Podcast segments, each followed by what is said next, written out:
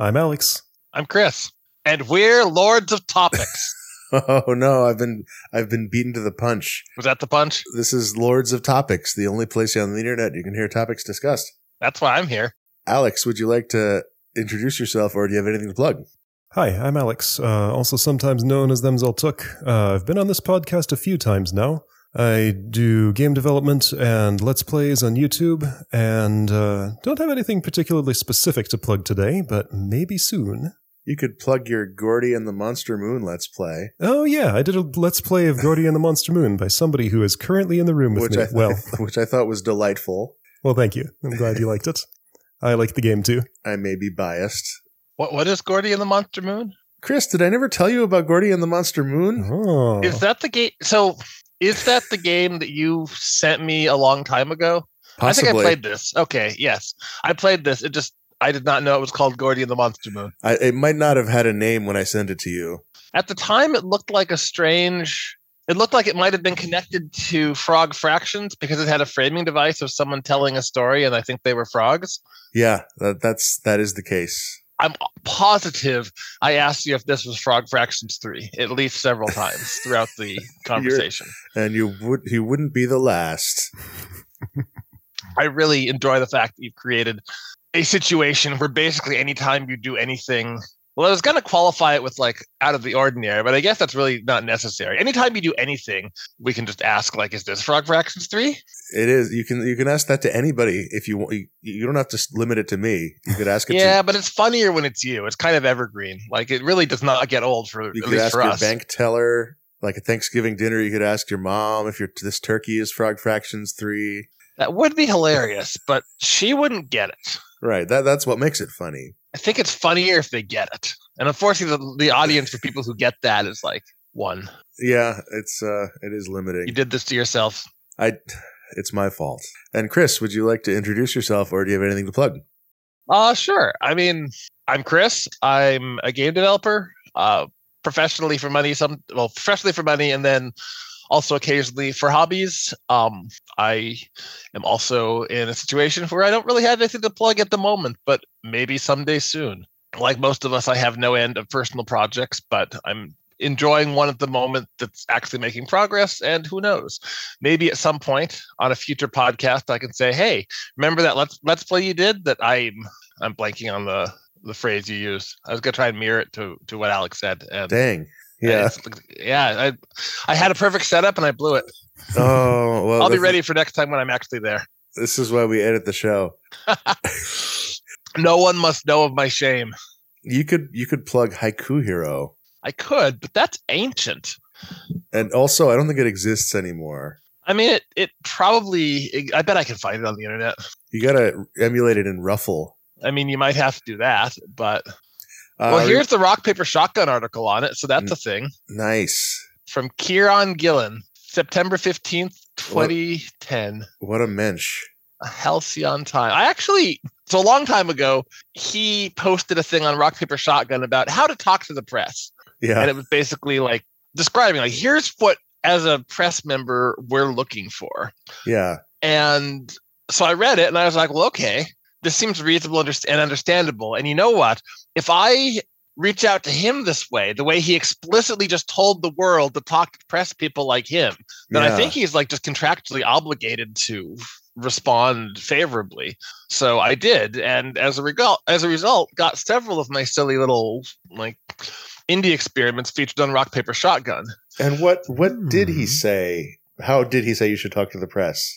Oh, man, it's been a while, so I'm going to have a hard time coming up with specifics. It was basically, we get a lot of mail, but we're also hungry for stories because we have deadlines and we're super lazy and don't want to like work for them. So if you just feed us an interesting story, then we're going to jump all over it. But you've got to make it interesting and package it for us in nice bite-sized pieces so we don't have to do very much work to throw it out to the public. So if you have something neat, tell us why it's neat right away and what it is.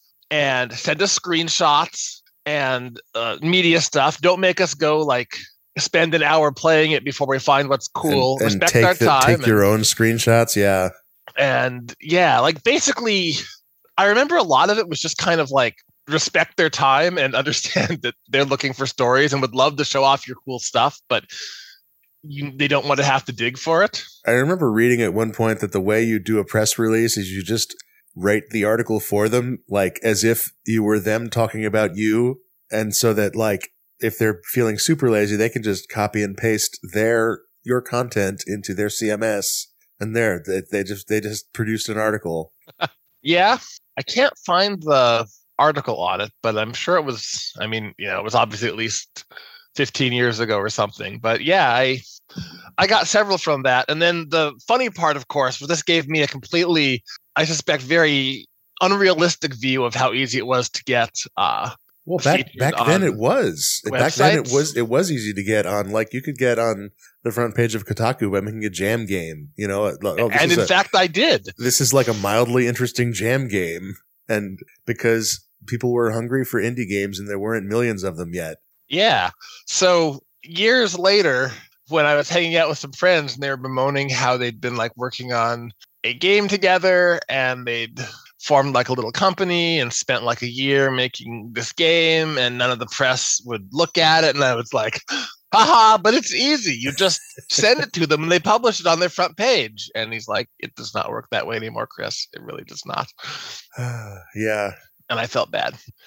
The other thing, of course, was that after I'd sent him one or two of these things using his approach, his requested approach, was he started recognizing me and we'd occasionally send emails and he'd basically, if I sent him something, he'd almost always publish it then after because like, oh, this is from Chris, the guy that sent me that quirky thing from before. Like, these are usually worth like at least a mention. I can get like a quick blurb out of this on Rock Paper Shotgun. Yeah. So I told Rock Paper Shotgun about Jamestown twice. Mm-hmm. Once while it was in development, I sent them an email about it. It was like, I don't know how I was thinking about this, but like, obviously I was promoting my friend's game, but I think I was just writing to them like as if I were just interested in the game. And both times it resulted in an article, or at least they mentioned me in the article as like, hey, this reader sent this in. And both times Quentin Smith, who was the person who posted it, gave me the nickname The Last Biceps. I remember and referred to me as Jim The Last Biceps Crawford. Huh. I remember that. That was a thing. It was odd. So no other context other than that? It's just a thing he did to you? I don't think anything else, any other context is needed. I mean, that's the whole story. Well, huh. I have no idea why he picked that name. That's fascinating. I could perhaps track him down. Presumably there had been other biceps before you, and so he knew you were not the first biceps. This is a good point. I didn't think to search for earlier biceps on Rock Paper Shotgun, maybe to find the history of my lineage. It's possible. Are we ready to start on some topics? Always. Sure. Alex, your topic is living without software updates. Basically landed in a situation kind of by accident where most of the computers I use day to day are not really capable of receiving software updates. And it's been an interesting situation. Just have a few things I want to talk about here. So my daily driver is a laptop running Ubuntu 20.10, which is, so that's the year and the month that it's released. So it's a couple of years old now, and that's a non-LTS version. So no long-term support means at a certain point, software updates are cut off from it. And I can no longer update pretty much any of the system software that's on my main computer. If I try, it just tells me the repository isn't found because it doesn't exist anymore. And I have a Windows 7 computer that I use for video capturing things that require capture hardware. I have an old Mac. My newest Mac laptop is running Mac OS X 10.14, the last 32-bit capable version. So I have a bunch of old stuff here. And yeah, it's just been an interesting experience, like seeing how different that is from my prior experience when I tried to stay up to date on software. I've liked a lot of things more about this. Like, I don't like having needy things in my house, and auto-updating computers are very needy, I've found.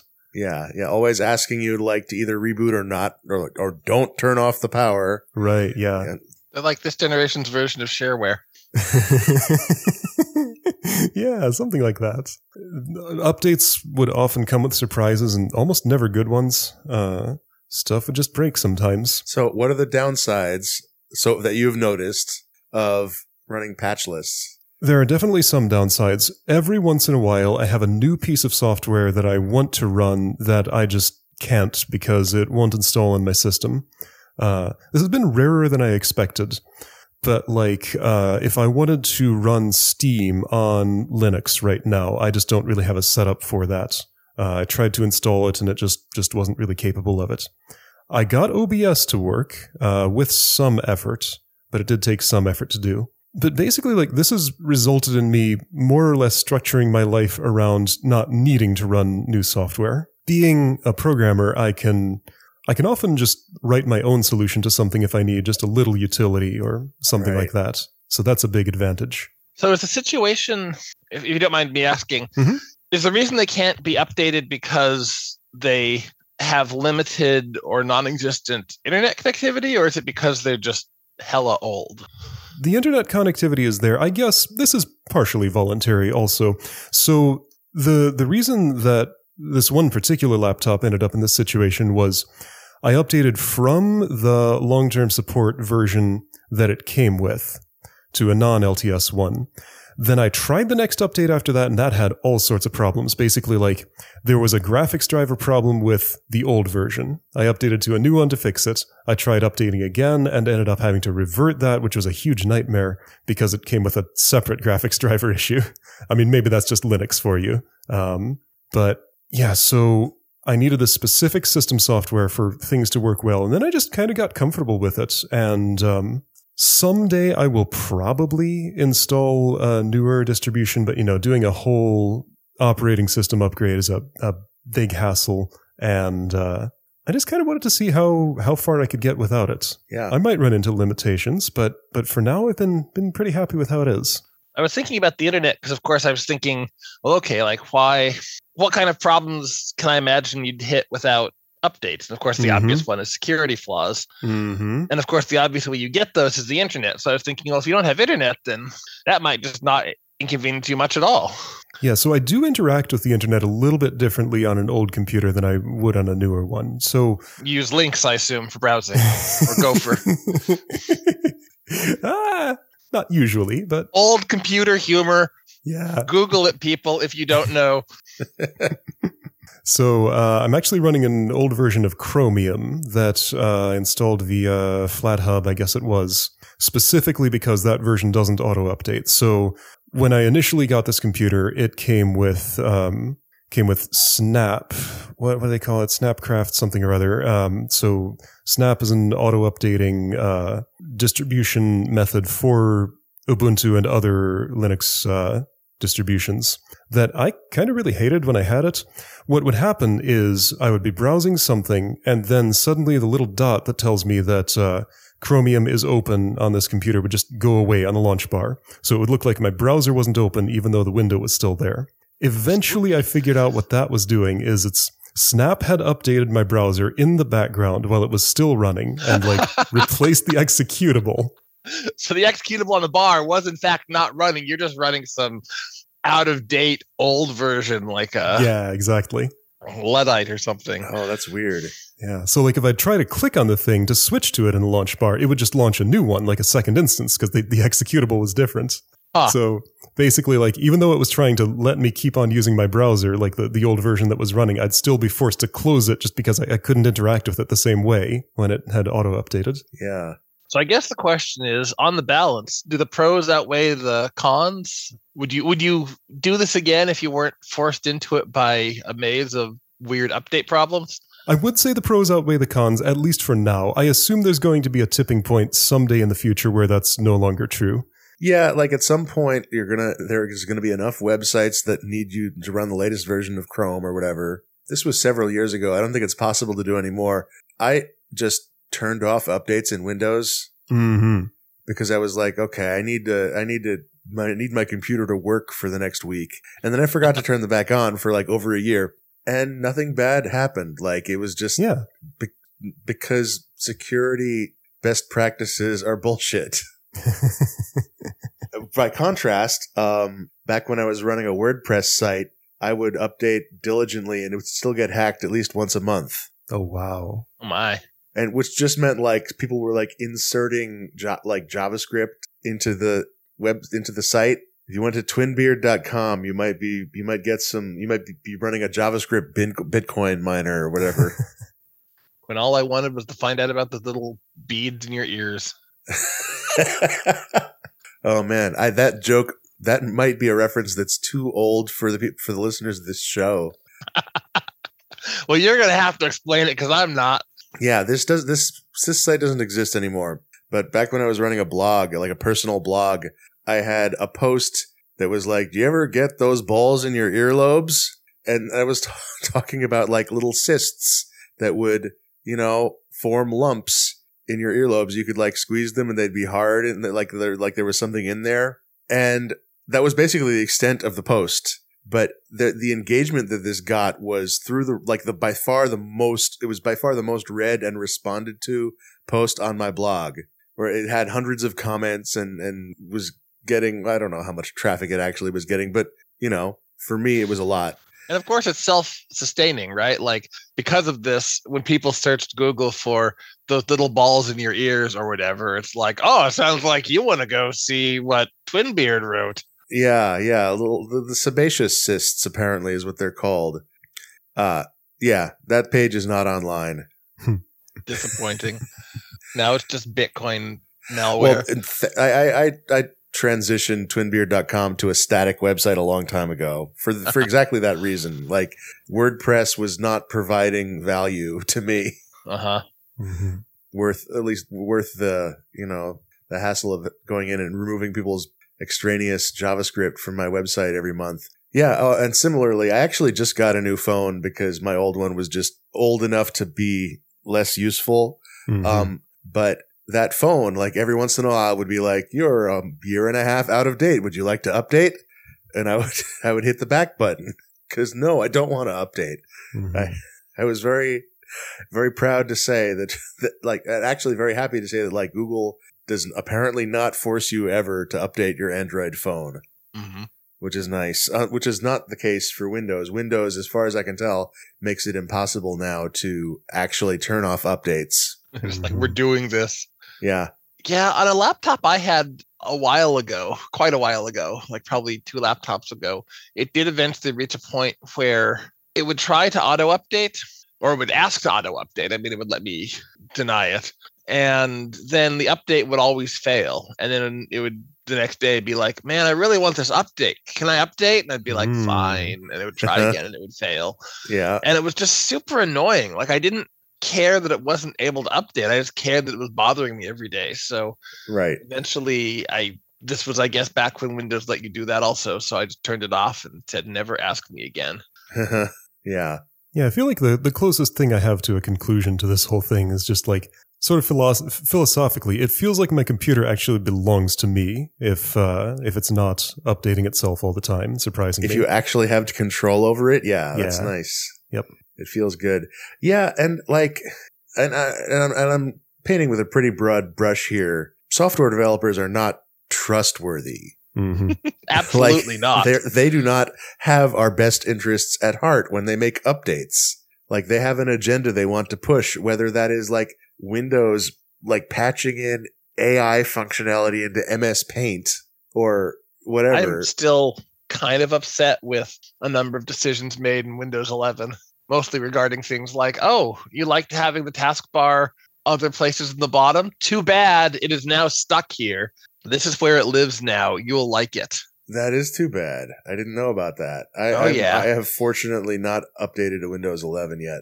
The forums are talking, because I always like putting it on the right-hand side of my second monitor, just way off to the right, out of the way, because, programming, I do a lot of text editing, so horizontal screen space is meh, because I try not to make lines super long anyway, but vertical screen space, that's great. I love that stuff. And so having a taskbar at the bottom, especially when it often isn't even full.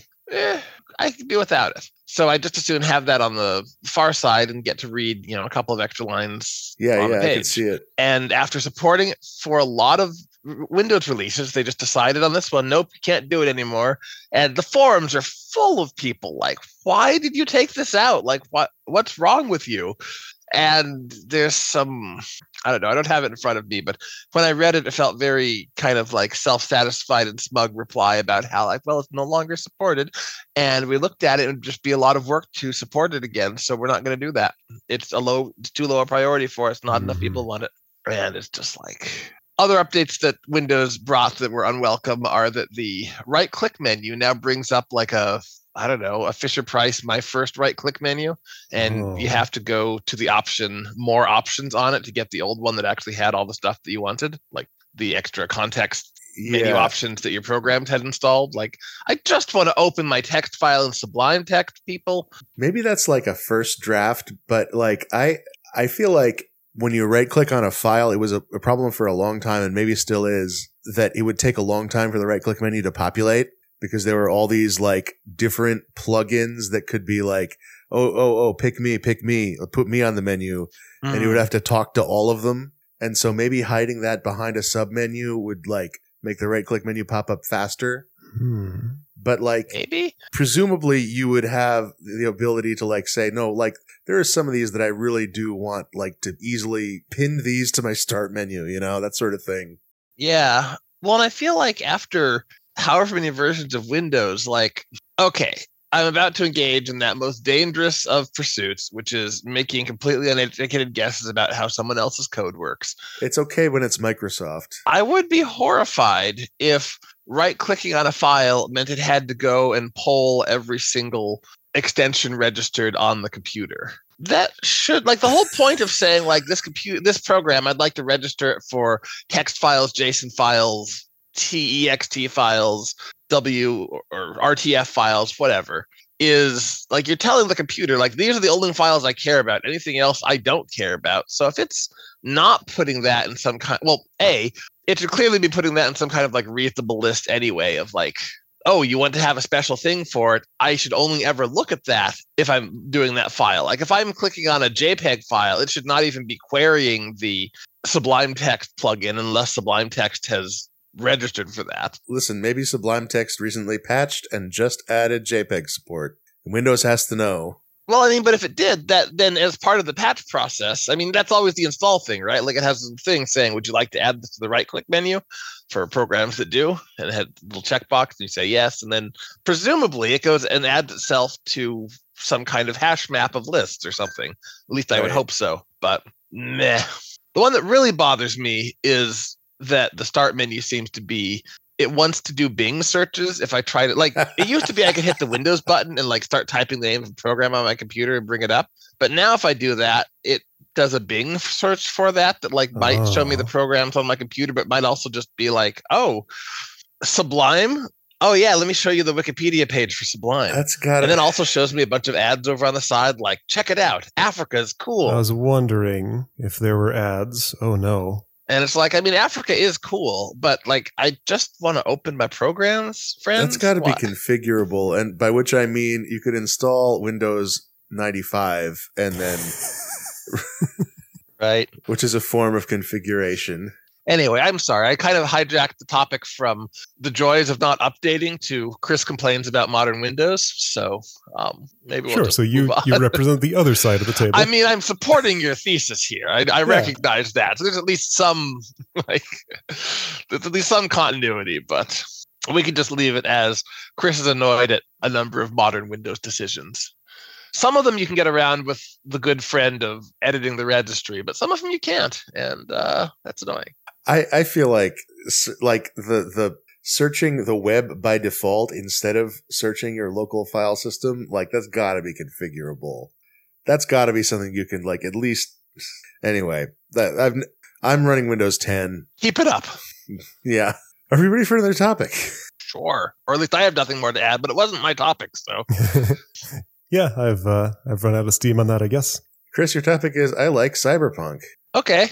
Yeah. I like Cyberpunk. This one, I was telling Jim how I'd finally gotten around to trying the Cyberpunk game that launched to a lot of disappointment and bad reviews and being pulled from the PlayStation Store by Sony like a year or two ago. And I'd finally gotten around to trying it now, mostly after watching a friend of mine play it and discovering, oh, it seems like they fixed a bunch of stuff. And apparently, yeah, they did like some major, major overhauls over the past year. Yeah, it's been like 3 years since they launched it. Whoa. Right? That long? At least 2. It like you can do a lot of software development in 2 or 3 years. Yeah. Well, it's hilarious because I'm like, I started recognizing just how much they'd done when I was curious. Like I'm playing through the game. I decided early, like, all right, whenever I play games like this, I always say, all right, I'm going to be like a sneaky hacker man and like be all stealth and silent, unconscious, non-lethal takedowns and hacking their mainframes and everything. And I always play basically the same game. It's kind of my version of playing a stealth archer in Skyrim or something. So I thought I'm just going to mix it up a little bit and not just deliberately cut myself off from a whole bunch of gameplay by self-imposing like that I'm never going to be seen and always going to be sneaky and whatever. So I was like, all right, I'm going to be a cyber ninja. It's going to be great. Spoiler, it has actually, in fact, been pretty great. But I was like Googling and I was like, okay, I wonder like, where do I find like a good knife? Like ninjas need knives. So I was checking and Google is telling me things like you can often buy them from restaurants, which is true. But the downside of them is you can't throw them unless you take the perk for it. And I'm like, wait, what? And so apparently like just basic things like this have just changed entirely. Like that perk no longer exists. Knives, just you can throw them. All of them, because they're small handheld objects, and you can do that. And oh, yeah. So because of this, because of these major changes, like guides online are going to be out of date. Super out of date. And like just have factually incorrect information that's like describing, you know, talent trees that no longer exist and game mechanics that are very different now. I kind of like that. I'm kind of into that. I almost want to do that on purpose, like just make a game and then just halfway through, like after it's been out for a while, patch it into a different game and just let people deal with it. Yeah. All right. So anyway, long story short on that is, yep, they've definitely changed it a whole bunch. But I'm really finding that the experience is basically kind of what the experience I've always wanted out of games like Deus Ex, which is, you know, one of my favorite games, like both the very original one and Human Revolution. I don't think I ever played Mankind Divided. I heard mixed things about it. I guess I never played Invisible War either, which I also heard mixed things about. But the ones that I played, I enjoyed. And the whole kind of fantasy of exploring a dystopian futuristic city and giving like a reasonable in-game explanation for why you're like getting various power-up and upgrades because you're expanding your cyberwares and whatnot. Like that's fun. And they've done a fantastic job of just realizing that fantasy with a truly expansive city to go explore. But backing out for just a moment, the genesis of this particular topic was I was describing this to Jim and he was like, by the way, do you want to be on Topic Alerts next week? And I was like, yeah. And then I started typing up a bunch of stuff in the chat and I was like, wait, can I just gush about this game for a little bit and the game design aspects that I think are cool on Topic Alerts? Can that be my topic or one of them? And he's like, yeah, sure, whatever. So here we are. And you, gentle listener, now have to pay the price. But things that I thought were really neat is I view it kind of like I view Half-Life. And here's where I say some kind of controversial things. Half-Life has a really bad story, in my opinion. People like to talk about how cool the story of Half-Life is, but if you think about what the actual story, the actual plot is, it's basically the same plot as Doom. It's, man, we scientists sure are fun. We're going to make teleporters. Oh no, they go to hell. Demons are coming out. I remember trying to explain to somebody like why the story of Half-Life was cool, and like halfway through my explanation, I was like, wait a second. This is not interesting, actually. It's not. The thing about Half-Life that is cool is the technique they use to tell the story. And that's why everyone's like, oh, my word, this game was amazing. Because at the time, it absolutely was. I mean, it still is. But it was kind of – they did a lot of environmental storytelling and they did a lot of showing instead of telling. And they let you kind of experience it firsthand rather than just, you know, give you a wall of text, which was the – tradition in those days. Right. And I feel like Cyberpunk is kind of the same way. Like it has a story. It's better than the Doom / Half-Life story, but that I view as kind of a low bar. But it's still like, it's not a complicated story. It's a little bit tropey. It's basically exactly what it needs to be, which is kind of a pulpy future noir story it has not surprised me with very many of the story beats. Like, they're pretty much exactly what I expected. And that's fine. That's kind of all it needs to be, is to give me a nice framing device, an excuse to run around this futuristic city, some motivation to like advance the plot occasionally, and then just kind of get out of the way and let me have fun. Right. But what's really impressed me is the way that they tell this story is, again, it's kind of like the same thing they did with Half-Life, except like much, much more so. Like, I think they've really done some cool things for just building up immersion, and I want to like just kind of run through a few of them and talk about them because I think they're really cool. Yeah, let's hear it. The big one is they never, with one exception that I can think of, which is at the very beginning when they have a little like, basically they have like a super short like origin story / tutorial for you, where you play through like one quick adventure and then make a friend, and then it gives you a montage of like the next several years of your life doing various things with them.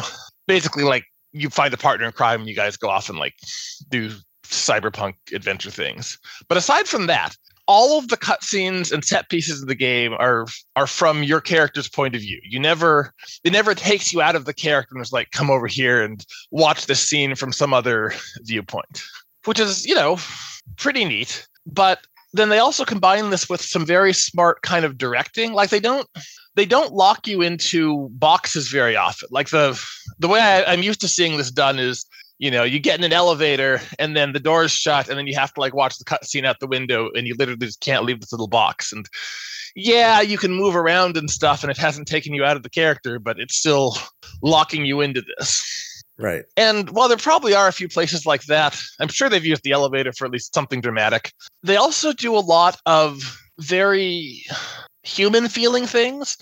Like, they do a lot of kind of cutscenes where like the way it'll start is, it'll give you a prompting to like sit down, and it'll give you the interaction icon over a chair, and you can sit down on the chair. And then like you and a person will have a conversation. So during this, you can't move because you're on the chair and it won't let you till you finish the conversation. But you can look around. It usually gives you a limited range of vision based on roughly where you could turn your head.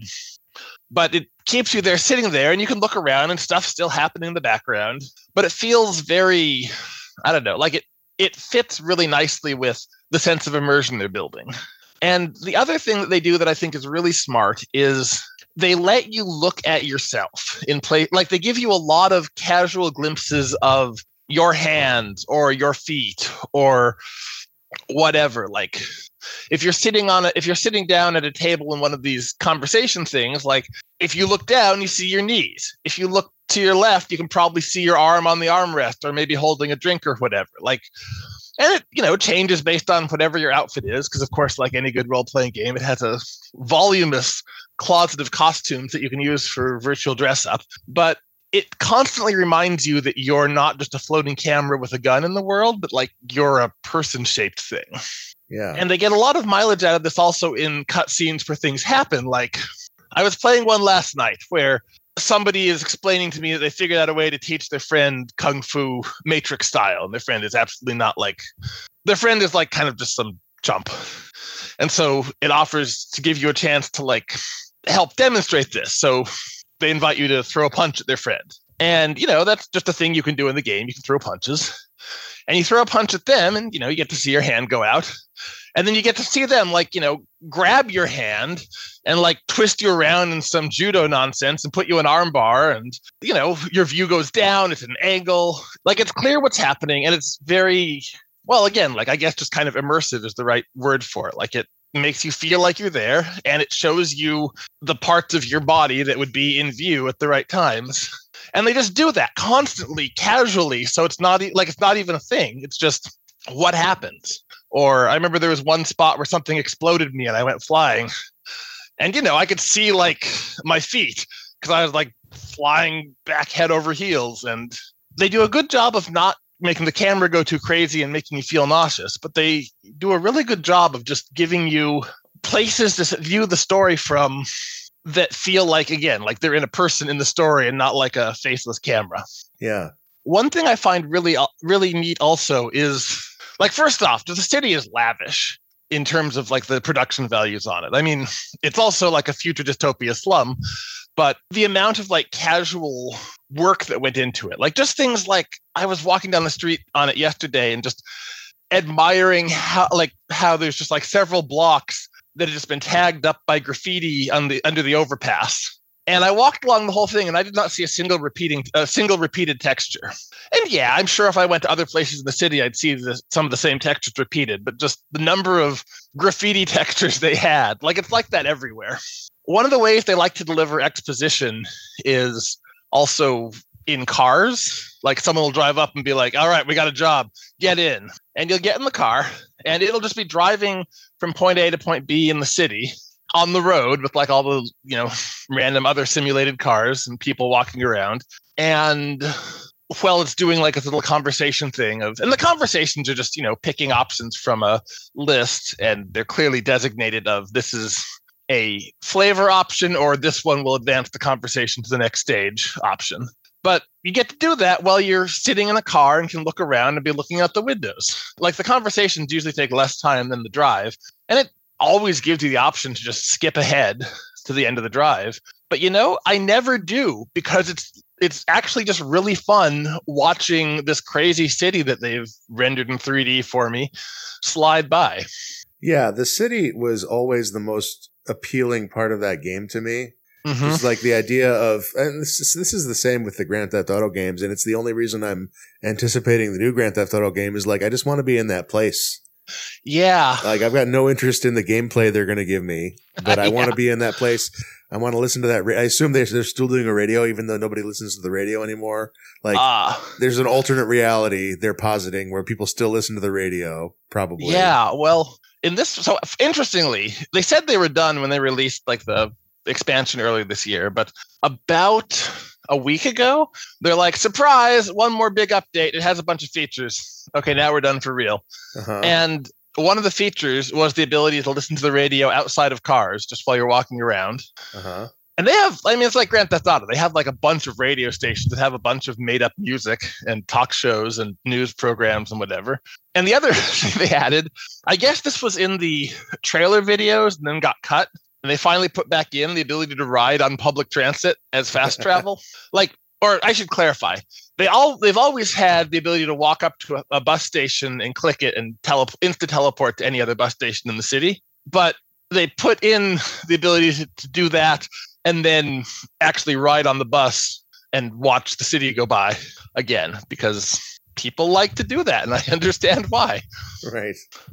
Also, the other interesting thing is I feel their setting helps a lot for making, so they have a ton of people, and because it's like this crazy cyber future, there's a lot of weird things people will put on their bodies, from like weird high-tech visors to like weird just like cargo pants, shorts or skirts or normal clothes, ranging to like weird future clothes.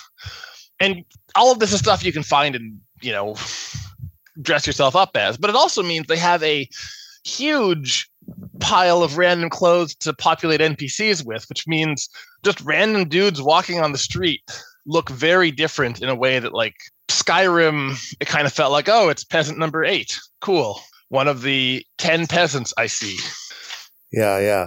Breath of the Wild did something similar, but only in the like the design tools, where like all of the NPC faces were just edited using the Mii editor, like the avatar editor for the Wii. Mm-hmm. Like you can see those pieces. They're rendered in a slightly different style, but like you can go pretty far just by having in terms of providing variety in characters, just by having like little Mr. Potato Head pieces. Yeah. Well, and again, like the setting for it's supposed to be like a weird future for just people. It's a crazy, like the premise is it's a West Coast city. I actually had to Google to see if it was supposed to be San Francisco, because it has a lot of similarities. I mean, was it? No, it is technically a fictional city halfway between San Francisco and Los Angeles. Okay. I was confused when there's a part of the coastal side was called Pacifica, and I was like, wait a minute. Uh-huh.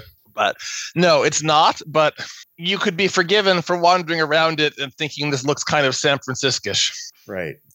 Anyway, that's most of what I wanted to go over. I mean, I could get into details, but I think that's the gist of it. They did a really good job of telling the story entirely through well-designed first-person scenes where you still have some agency and can look around and really feel like you have a character there that's doing stuff. And I don't know, it just works for me. I've had a lot of fun just running around, exploring the city, and they have a good assortment of like interesting things to discover and reward you for poking around. Like I recovered a stolen painting by downing a satellite. I bought a monument to a crazy street preacher. I participated in a secretive underground boxing tournament. Like there's just stuff, and it's cool, and it all fits nicely together, and it never takes you out of the first person view. So kudos to them. So I'm curious, like how much of a typical play session involves moving the story forward and how much is just sort of playing around freeform? Like whenever you sit down to play it, do you have the story in mind, or do you just sort of do whatever and maybe story happens? I was actually reading a Reddit post the other day that made me realize just how short the actual story is in terms of like mission segments. Like there's not that many things to do to get from the start to like the very end. I mean, there's a fair amount of content. It's plenty. But most of the time I sit down to play and then I'll think, well, actually, I kind of want to go over there, or maybe I'll head that way because that's where my next big story thing is. Or even just sometimes maybe I'll head over that way because that's where there's an NPC over there that's not the main story thing, but they've got some stuff going on. I want to go see what they're up to. And then I'll just get distracted on the way because there'll be like a crime in progress. And I'll decide to stop it like some kind of high-tech future vigilante. Sometimes I'll be halfway over there and like see just something weird going on, or meet some weird monk in the park who invites me to meditate with him, or just like there's stuff all over the place. It is dense with things to do. So honestly, most of my play sessions, well, at this point, I'm pretty sure that the next thing in the main story plot will start to trigger kind of probably the end of the game. It feels about like that. I've been playing for a while, but I haven't even gotten to the DLC stuff yet. So I'm probably going to go explore the DLC stuff before I go there. But even without that, like there's just a lot to keep me busy. Like very few play sessions, I guess, to answer your question, most of the play sessions where I thought I was going to go advance the story, maybe half of them I actually got around to it, and the other half just got too distracted by like walking somewhere and either thinking something looked cool or seeing something interesting to interact with and then spending a bunch of time on it.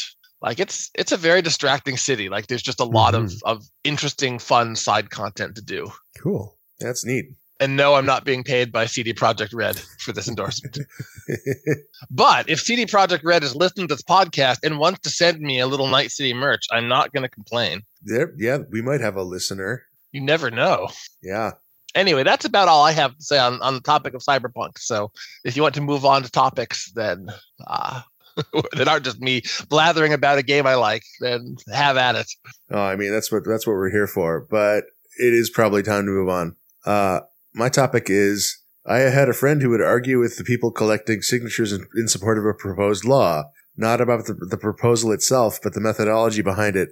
I remember going grocery shopping with this guy when we were roommates, and we were leaving the grocery store, and someone was like collecting signatures. This was in San Diego. I forget what the bill was, but they were collecting signatures for like putting something on the ballot. And like those people expect like one of two reactions. One is to be totally ignored. And the other is like, yeah, I'll sign your bill. I'll sign your petition. And they were completely unprepared for this guy who was like, well, what were the studies that showed that this bill was a good idea? And the guy was like, I don't know. And he was like, how do you know you're volunteering for a good cause? And this went on for like 2 or 3 minutes. Like, and in the meantime, like people are like walking, but people they could have asked and who would have said yes or no immediately are walking by and being, yeah. And I kind of respect this, but also like, well, first of all, I was just annoyed. I was like, let's go put the groceries in the car and go home now. But also I kind of respect like the diligence. But also, this is not the time and the place. Mm-hmm. Like, this is not the person you ask for to back up their work. I mean, to play devil's advocate here, or I guess in this case, your querulous friend's advocate, who totally isn't me, by the way, for anyone wondering. Although now that I think about it, it would be in character. It would not be out of character. If his or her problem was, in fact, with the process, then delaying the person from carrying out this process seems like a reasonable approach, sort of like delay, like making a telemarketer stay on the line with you while you fumble for whatever numbers that you never give them, makes them like not interrupt someone else's dinner. Yeah, but I know for sure that this guy, like that he wasn't like, he didn't know that this wasn't a delaying tactic. This was like, he genuinely was trying to like do civic engagement and discourse with this volunteer on the street. But I agree. Like, if you know that this is a cause that should not be advanced, then yeah, you sea lion the shit out of those guys. Well, even without the cause, I think there is an argument to be made that the method does have some flaws. Like, in theory, the idea of the voters can just put something on the ballot as a way of directly influencing the state, even if like they kind of as a backup if their legislators are not listening or don't want to or whatever, or corrupt or captured by industry or whatnot. Like, yeah, that sounds great. But in California, at least, I think there's, I read some study a while ago, and like by far, like most of the things that get put on the ballot are put there by companies trying to do an end run around the legislature, because to actually get the, 1 million signatures to get it on the ballot, like, is a task that is difficult to do unless you can just pay a bunch of volunteers to stand outside of grocery stores and collect signatures. And then the problem is actually pretty much exactly the one that your friend identified, which is if it passes then as a ballot measure, like normally, like if legislators want to pass a law that says something should be funded or something should happen, like, you know, they have to figure out where that money is going to come from. They can't just say, we hereby declare there shall be a new subway on 4th and Mission. They have to, you know, figure out where the money is going to come from, make sure that it's even possible to put one there, like make sure that it's legal to put one there. Like there's a lot of things that have to happen to make sure that it's actually like even reasonable. And ballot measures just completely skip all of that, including the funding part, which means, you know, the state has, you know, made its budget. And then now there's sudden surprise. You also have to fund the Everyone Gets a Pony initiative of 2023. So while there are occasionally rare ones where it's like, well, okay, maybe this one does more good than harm, I feel like there's a definite argument to be made, at least in the California approach, which, spoiler, that's where I live, is, let's say, open to abuse. And so it's to the point at this point where, like, basically, unless I've heard a really good argument otherwise, when I'm going down the election ballot, I just automatically vote no on all of those, even if they sound like a good idea, because even some of the ones that sound like a good idea are misguided in the same way, where they're like, let's do this good thing, we just haven't made sure it's legal or practical or any of that. We just want to declare that this should be done. So anyway, all this to say, I feel like there's some defense for your buddy there. Are you positing that every bill that I pass on the street deserves the filibuster treatment? Let's extend the thought of like, okay, so what if everyone just auto filibustered street signature collectors? Yeah. Okay. Yeah. If 90%, if my number's right, that 90% of them are bad ideas financed by companies trying to get around the legislature, then if everybody auto filibustered them, that would make those an impractical method to get things on the ballot, which might be doing more good than harm. Like it might be, as in, it might be better to make that harder or impossible than to allow it to continue to keep putting things on the ballot that people vote for.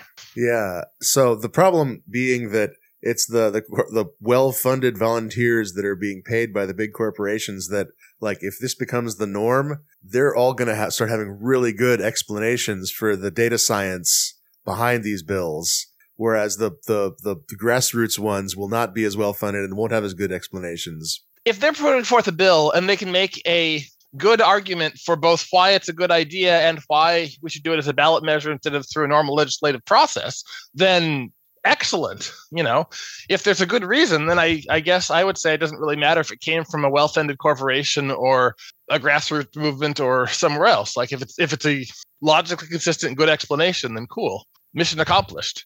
Oh, it's so much easier to determine where something came from than whether it's good, though. Well, that's true. I don't have that kind of time, man. I don't have that kind of time to make all the decisions I need to make in my life. No, I'm just asking what college you went to. And, are we ready for another topic? No, because I feel like I kind of sucked up too much oxygen on that one, and I want to hear what Alex thinks about it. All right, sure. That's fine. I actually do have some thoughts here. So there was a time a number of years ago when I actually briefly volunteered for a political campaign and did some canvassing in my neighborhood.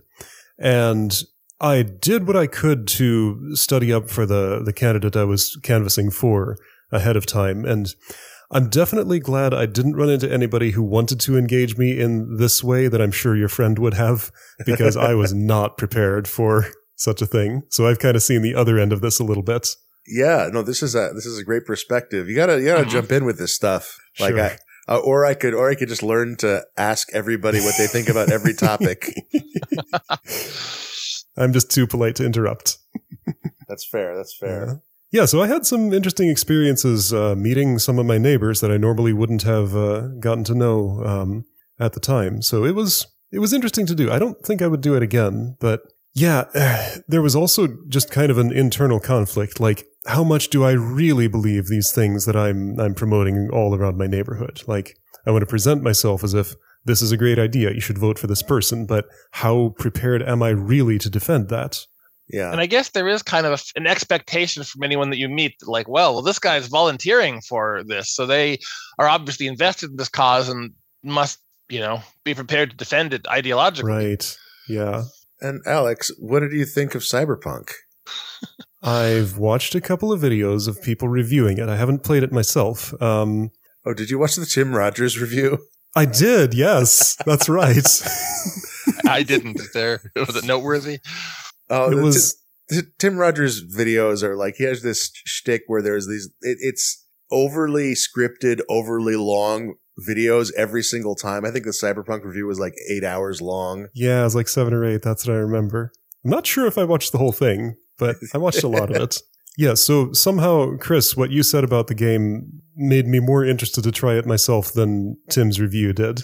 I guess Tim's review is more like, well, I see the main points of it, and I don't really need to do it myself. But I don't know. Now you made me a little bit curious, so yes. Well, it's on sale, or at least it was on sale about a month ago around Black Friday. Mm-hmm. And I suspect it still is, because they just released their like Ultimate Edition. That's, you know, the bundle of the main plus the expansion. I have no idea about the quality of the expansion content.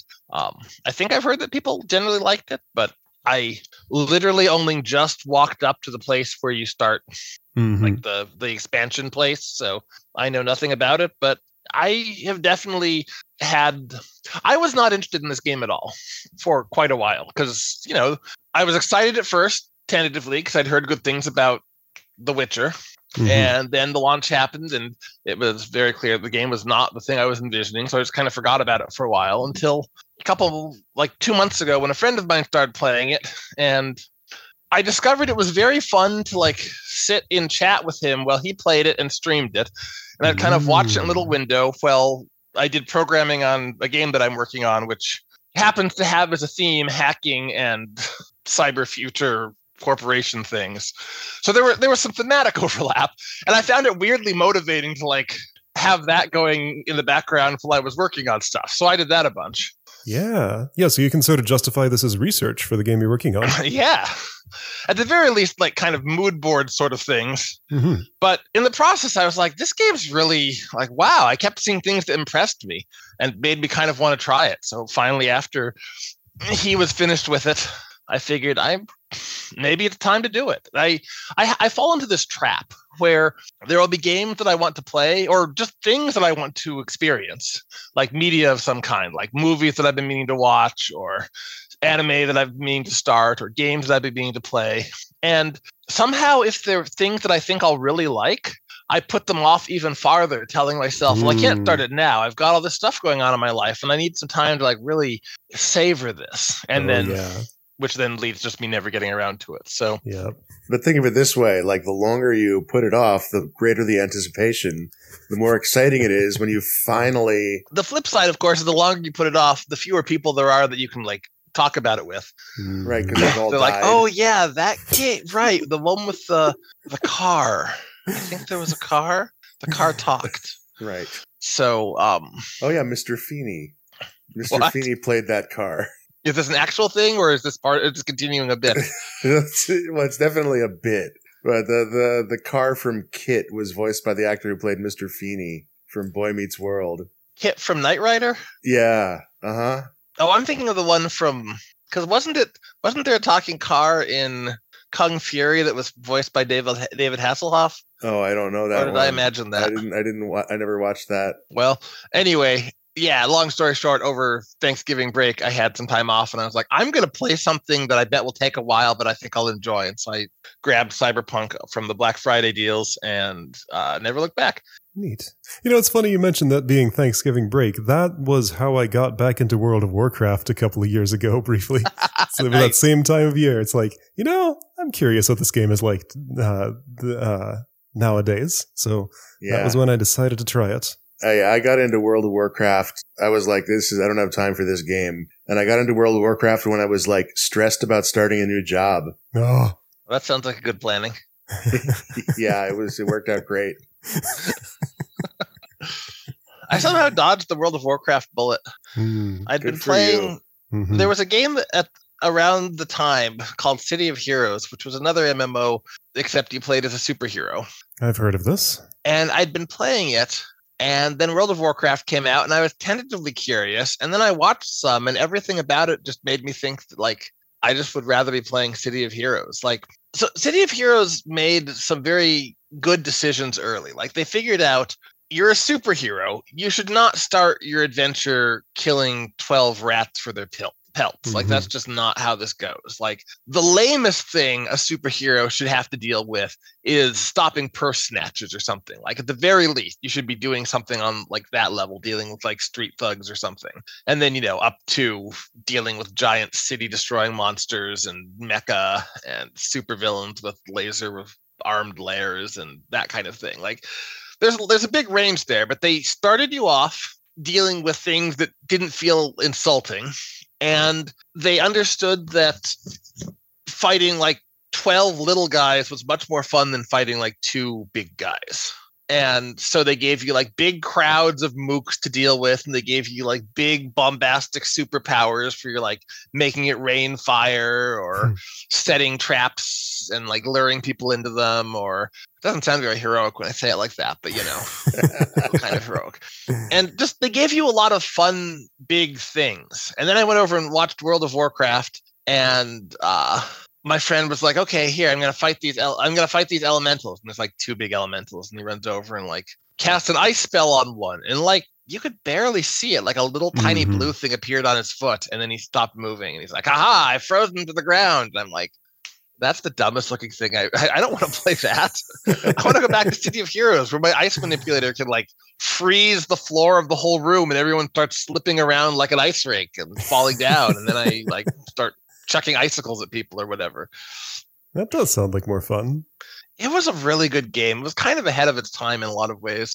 Because I also understood that it was a superhero game and that part of being a superhero was inventing a persona and with a unique costume. So it had hands down the best like costume editor at its time. And I remember playing it with my friend and we were thinking, wow, this is great. I love that they've done this. I'm looking forward to playing all future RPGs that will have as good a costume maker, and then just the world forgot.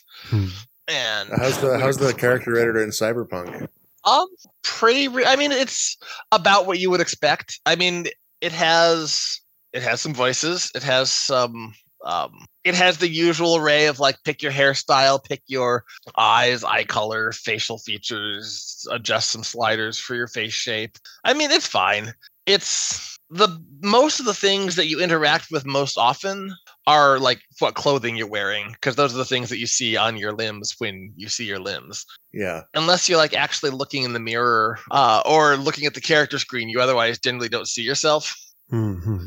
the mirrors are funny because they got around the problem of, you know, mirrors are expensive in 3D rendering, right? Like you either need to be doing some ray tracing or rendering the scene multiple times or an extra time from another angle or other like most of the ways of making reactive mirrors are expensive, especially if you want it to look good. Right. So the way they did it in Cyberpunk is all the mirrors are cyber mirrors. They're like LED screens, and when you walk over to them and interact with them, then they change from being a blank screen to a pixel to a just pixelated enough to make it clear it's a screen picture of real-time reflection of you. Oh, very clever. And then when you walk away, they turn back to blank. It's like, okay, that's...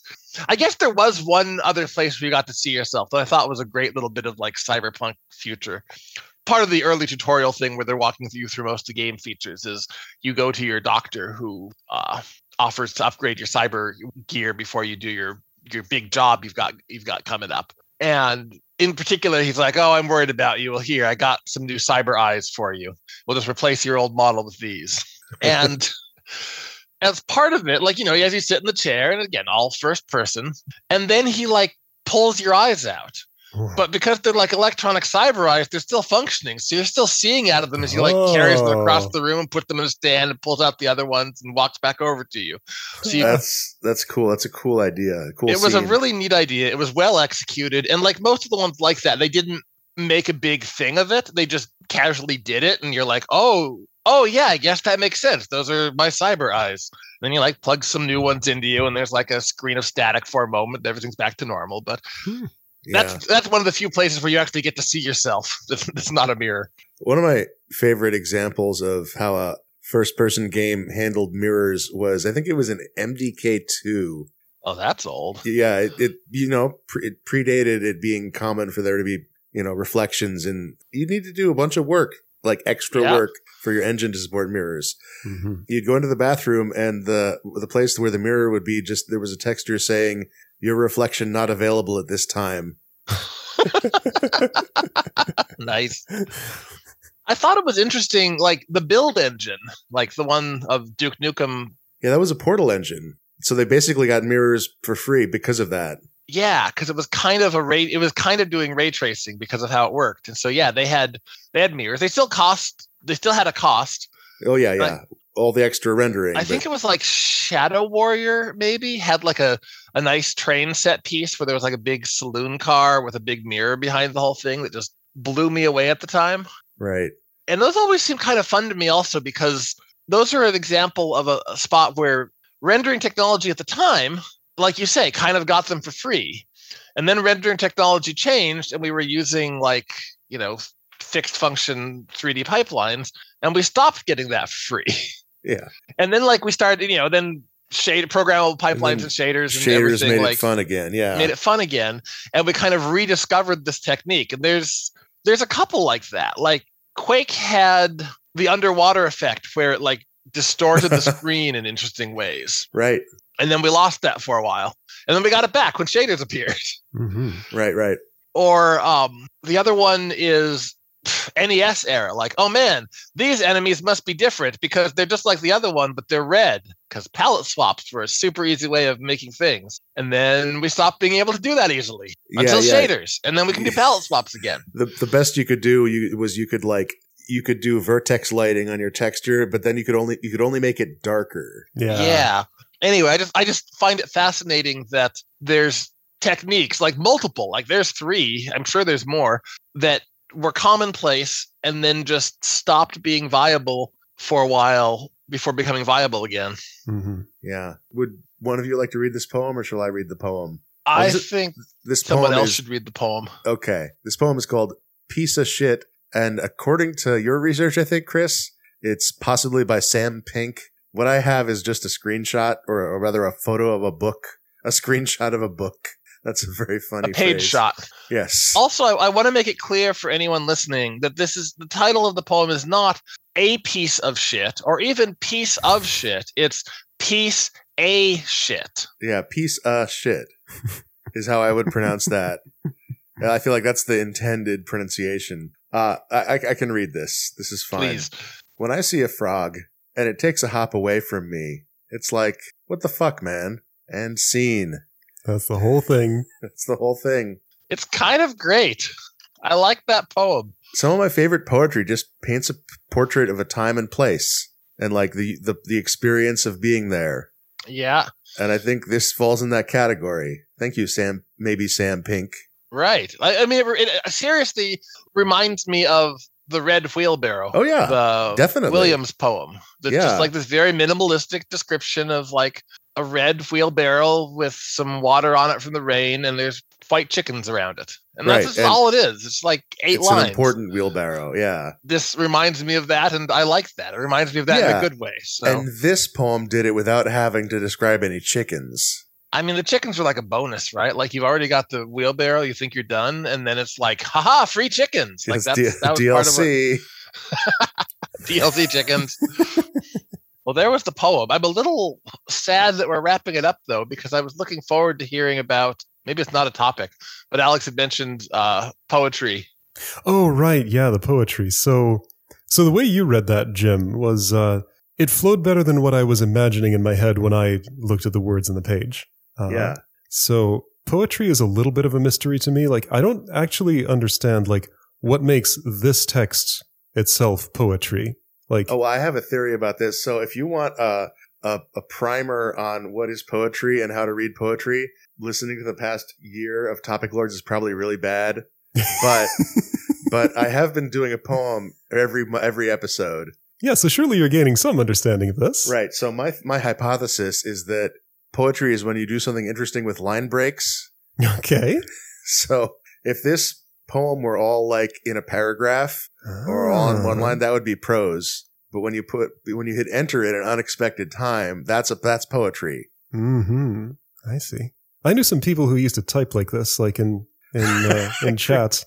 Oh yeah, I used to type like that at Jim all the time, and it drove him crazy. And that's why we don't talk anymore. He sent me messages like, "Could you just have that one message and not send me 5 separate messages? It's making my computer beep a lot." And later on, it would make my phone vibrate. It was like my phone just vibrated like 5 seconds apart from full minute. It's like, okay, I think I know what's happening.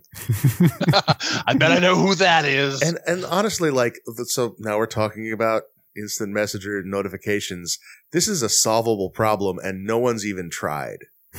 Like, this is a phenomenon. I'm not the only person to complain about this phenomenon, and you're not the only person who's like, that's just how I'm wired. I have to hit enter. And like, we could both be made happy without changing our behavior by using like good smart software, like having some sort of like notification throttling. No one's ever, as far as I can tell, even attempted to do this sort of thing. Well, so from your point of view, the issue is, oh man, it's annoying getting all those things. So it'd be that seems like an easy solution, right? Like maybe when you get a message from somebody, no more notifications until you've seen their messages. So if they send you one message or 10 messages, you only get one. Well, what I want actually is the behavior that I would want is for to delay the notification for 10 seconds until you have. There's been 10 seconds where you haven't sent a message, and then send the notification, because then like, oh, like here's 2 paragraphs of text I can read all at once. See, and the behavior that I want is. This is going to sound really pretentious when I say this, but I remember at the time thinking as I was sending it that like, because I'd say something and then sometimes I'd just think of something that I wanted to add to it. But sometimes I'd also be thinking of it in terms of like the timing of reading it around like how long I imagined it would take you to read it before I like revealed the surprising twist or whatever. Yeah. Which was completely like ridiculous. Like I recognize that's not the right way to use the technology, but if we're talking about fanciful technological panaceas, then I would want the code. I would want it to instead tell you a notification, hey, Chris sent you a message. And then when you go to look at it, it would remember the time delay between them and play them back for you with the appropriate timing. This is like ultra poetry. Aren't just line breaks. Each line has a timing attached to it. This is like in Mario Galaxy when the little dudes would say transform, and there's a little delay between when the letters for trans appear and then form appears like a second later. Yeah. Yeah, that's true. You can do some really interesting things with. I hadn't even thought about the comparison to RPG text, but like I remember thinking when I was watching Super Mario Thousand Year Door, like they get a ton of mileage out of their timing for the text for things like that. Yeah. Just for making it seem like people are saying things in various ways, like, oh, it's going, they're talking really quickly here, or they're really drawing it out. Or they had like an animated one for the letters, kind of, you know, just the letters would orbit their center point slightly, but they all be slightly offset on time. So the whole word would kind of like sine wave, which they could make for spooky ghost noises or whatever. And yeah, I guess, yeah, because it's very evocative. Like the transform example, you totally understand what they're saying and how they're saying it. Yep. I really just like the term hyper poetry. Yeah.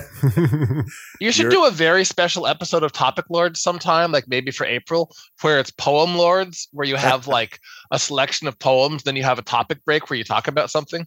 Oh man, just 7 poems on the itinerary. We're only going to do 3 of them though, right? and then one topic in between. Exactly. And that's all the time we have for Poetry Lords. The only place on the internet where you can hear poems read aloud. Alex, if this is something that you want, where can people find you on the internet? I don't have a ready answer to that right now. I probably should, but at the moment, I'm probably a little bit hard to find. YouTube, I guess. I have a YouTube channel. That's probably the best place. And you're on the Topic Lords Discord. That's right. There, too. Yes, you can find me there. And Chris, if this is something that you want, where can people find you on the internet? They can't. Okay. And it's best if they don't look. Yeah. This is going to come out like months after I fixed it, but there was some period of time, I have no idea how long it was, where the Topic Lords Patreon was misconfigured so that the only 2 options were like joining for free, and I don't even know if that got you anything, or joining for $5 an episode. Oh wow, that's pretty steep. Yeah, for a podcast, that's a real money maker. Weekly podcast. I mean, the episodes are worth it. Well, I mean, obviously, I think so. I don't know when this happened. I don't know how long it was the case for. For like 15 minutes, I had a little poem in the description of the $5 an episode tier saying, basically, I'm sorry, I'm trying to remove it. So if you saw that. Oh, God, why is this happening? I'm not good at computer. If you saw that, you're lucky. And if you tried to give me some amount of money other than $5 an episode, I'm sorry. But yeah, if you want to be on the Topic Lords Discord, that's how you get in. You either become a lord and you get in for free because you're a lord, or you give me some amount of money once and then you can quit and I won't bother to remove you, because who would do that? Who would do that? Thanks so much for being on. Thank you so much for having us. Thanks for having us. Hi, this is Jim. This is the audio I append to every episode of Topic Lords. Congratulations to our newly anointed lords. This episode was edited by Esper Quinn, who can also edit your episode if you contact them on Twitter. If you'd like more people to hear the show, you can tell your friends about it, or rate and review us on whatever podcast service you use. You can add content to the Topic Bucket by emailing topicbucket@topiclords.com, and you can contribute to our Patreon at patreon.com/topiclords. Patrons get episodes a week early, and you get access to the Topic Lords Discord, where you can discuss topics with all the lords that hang out in there. See you next episode!